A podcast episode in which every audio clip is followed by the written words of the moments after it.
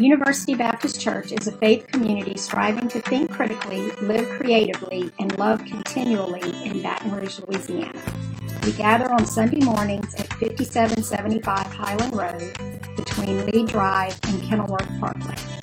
Visit ubc-br.org or at ubcbr on Facebook for more information.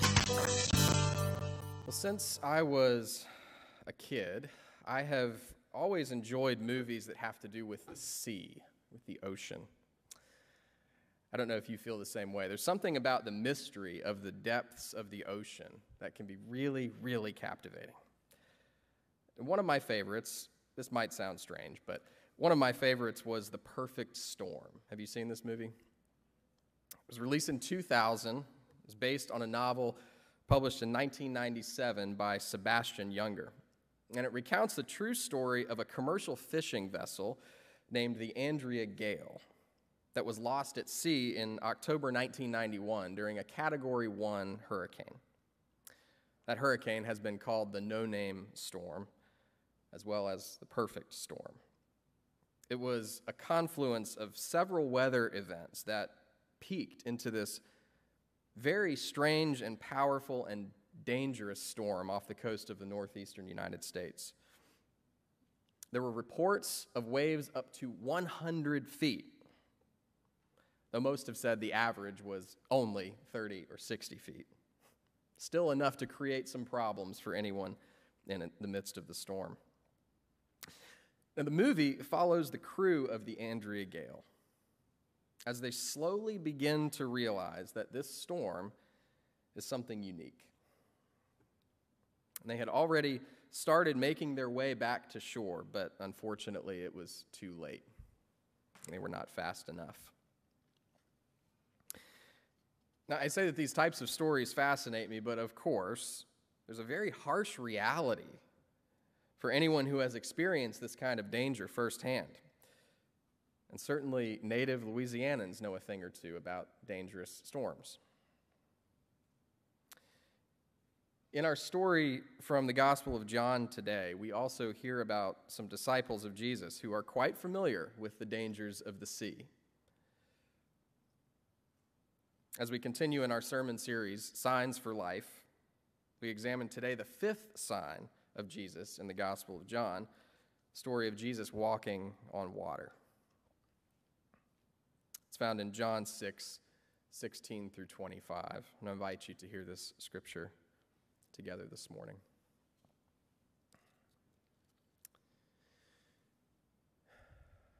When evening came, his disciples went down to the sea, got into a boat, and started across the sea to Capernaum. And it was now dark, and Jesus had not yet come to them. The sea became rough because a strong wind was blowing. When they had rowed about three or four miles, roughly out to the middle of the sea, they saw Jesus walking on the sea and coming near the boat, and they were terrified. But he said to them, It is I, do not be afraid. Then they wanted to take him into the boat, and immediately the boat reached the land toward which they were going.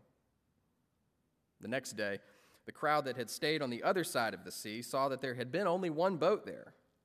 They also saw that Jesus had not gotten into the boat with his disciples, but that his disciples had gone away alone.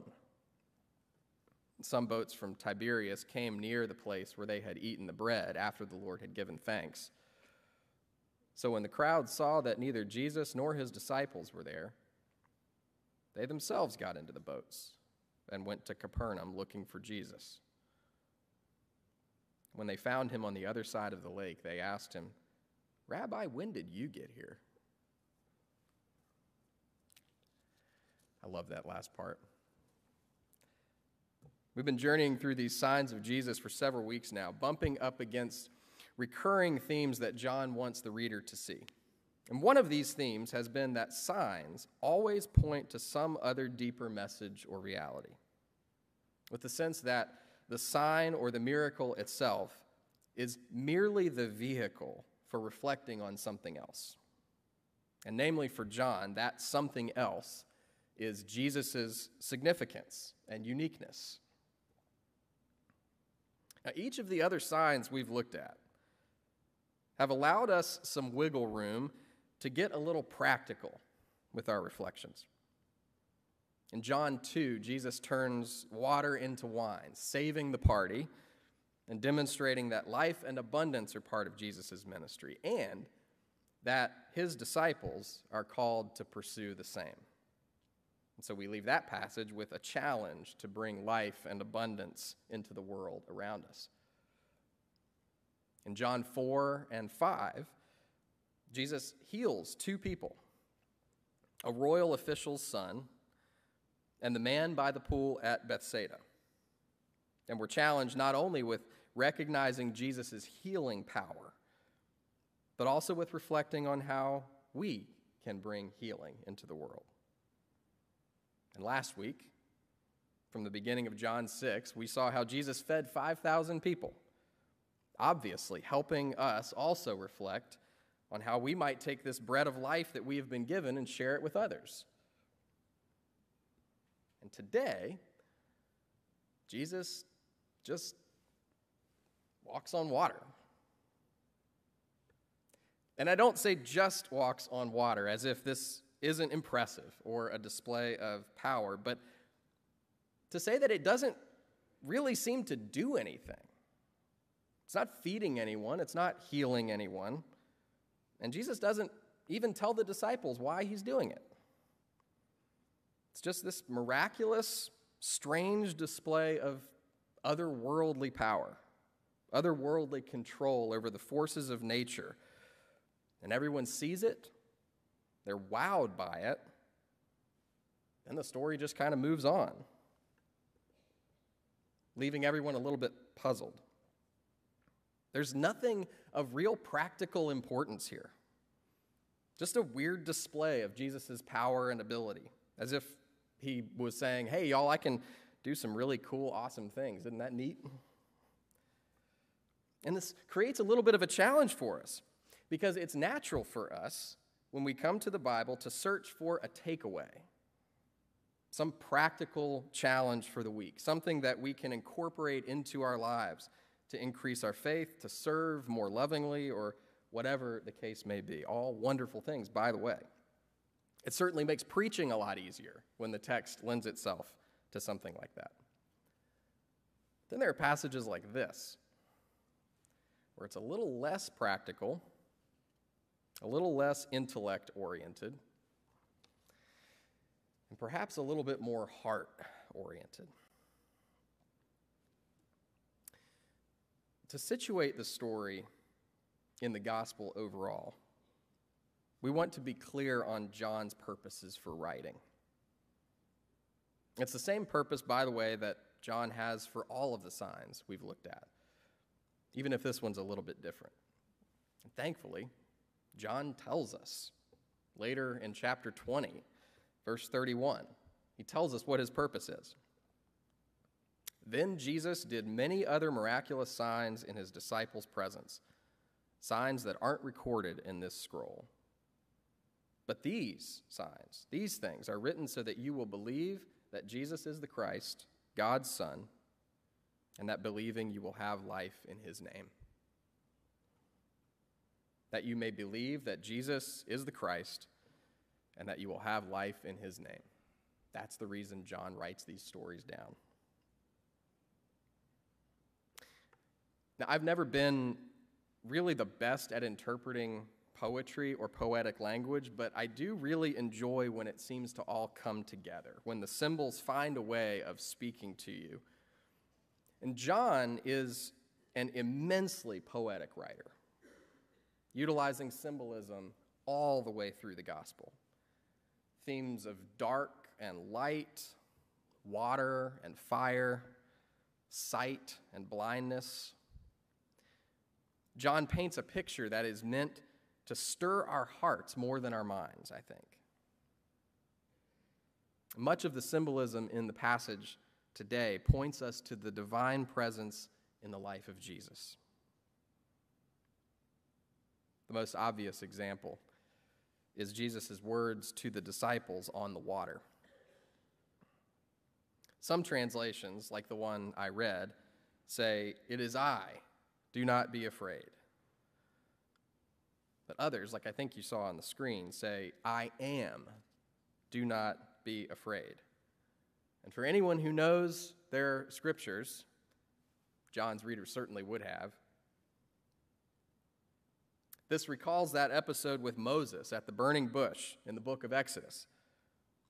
Moses is tasked with telling the Hebrew people about this God, and he asks, Well, what should I say is your name?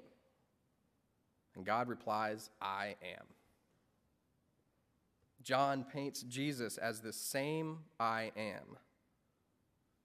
That same presence of challenge and comfort and power to the disciples as they struggle against the wind and the waves.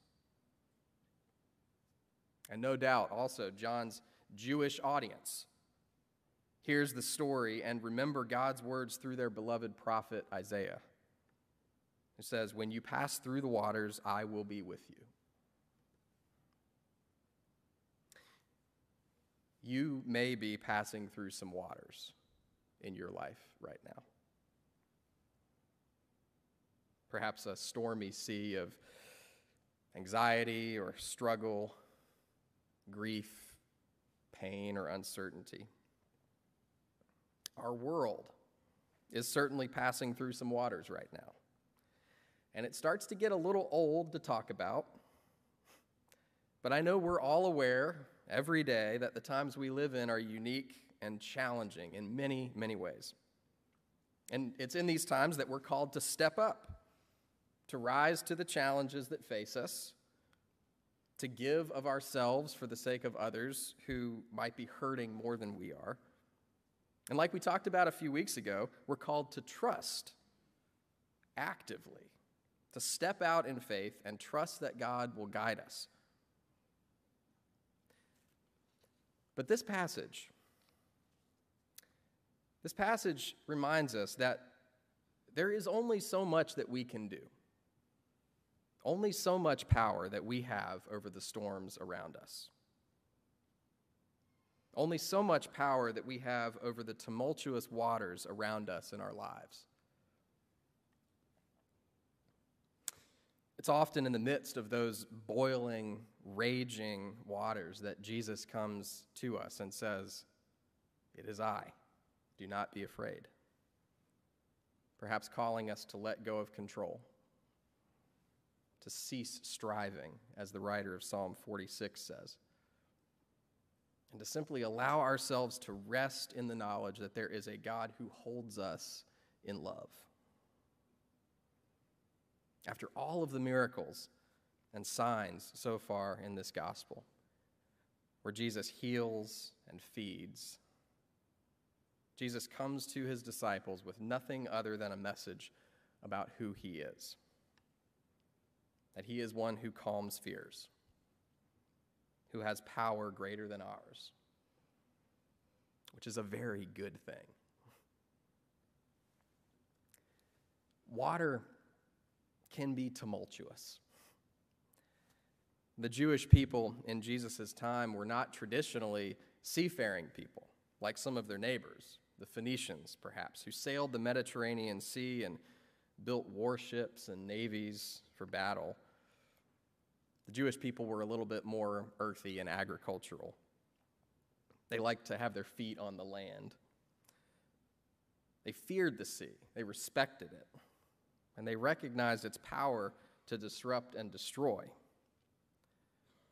Again, native Louisianans know a thing or two about this much more so than folks like myself from the East Coast. But water also brings life, especially in the Gospel of John. And it doesn't seem to be an accident that here in this story, Jesus is calming their fears while standing upon life giving water. This water that could bring them death also can bring them life. And perhaps sometimes it's just a matter of a perspective shift. Perhaps sometimes it's a matter of looking at the world around us or our lives around us, and instead of seeing tumultuous, stormy waters, though they're there, we instead see a possibility of God bringing something good, of God providing a loving presence in the midst of the storm. Perhaps sometimes a miracle is all in the way that we look at the world around us.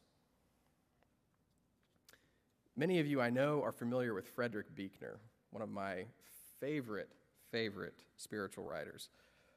He's got this lovely little book called Wishful Thinking, a theological ABC, where he gives little short, pithy paragraphs defining uh, different theological concepts. And this is what he has to say about miracles in that book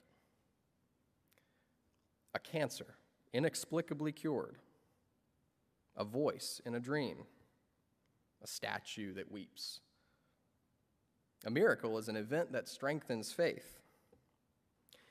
It's possible, he says, to look at most miracles and find a rational explanation in terms of natural cause and effect.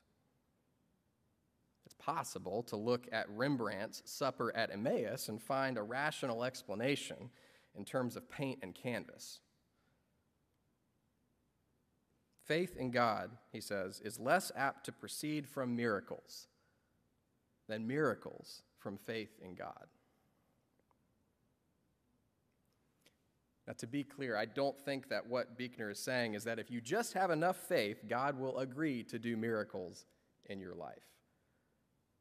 I don't think that's how God works. I think what Buechner is saying is that perhaps what we might perceive as miracles are happening around us all the time.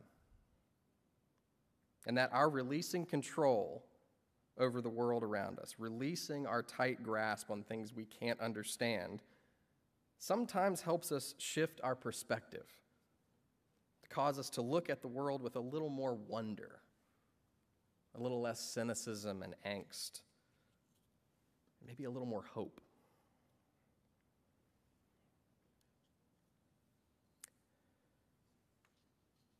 The final symbol that we should be aware of from this story is one which is right in front of us the whole time. Though it might elude us without the proper perspective. This would be painfully obvious to John's earliest readers, his Jewish readers. John includes seven signs in his gospel, which in some ways is a very clear and direct nod to the seven days of the creation narrative in Genesis. Again, John is big on symbolism. And of course, at the beginning of John's gospel, if you've read chapter 1, he makes clear that Jesus is the Word and that in the beginning was the Word that was with God and was God. This sounds very, very much like Genesis. When we think about that ancient story of how all things were made, we remember God hovering over the waters in the darkness about to bring light and form and shape to creation. Jesus hovers over these waters in John 6. He says to his disciples, I am, do not be afraid. One of seven signs to remind us of the days of creation. And John, I think, would have us here with a lot of hope Look at the new creation that Jesus is bringing. Look at the life and the vision and the healing and the full bellies and the hope that we can see all around us if we are looking at the world properly. If we're looking at a world held in the loving arms of God rather than simply one which is at the mercy of our best efforts. For this ancient people who needed to be reminded that God was with them, Jesus gives a visible image of the loving presence of the divine. For us, perhaps a similar type of people who need to be reminded that political fights, wars, inflated economies are not all there is to this world. To folks like us, Jesus gives us a visible image that there is one who is at work, making all things new. One especially who has power greater than ours. My friends, that is incredibly good news. Amen. For our time of reflection this morning, I invite you to encounter some silence together, and perhaps God's presence with you in the silence. If you feel that you need a little bit of extra hope right now, or peace or comfort, I invite you to imagine that scene from John 6. Imagine Jesus coming to his disciples and saying, Don't be afraid. There may be efforts that you need to take in the world to help bring healing, but right now, allow God to do that for you.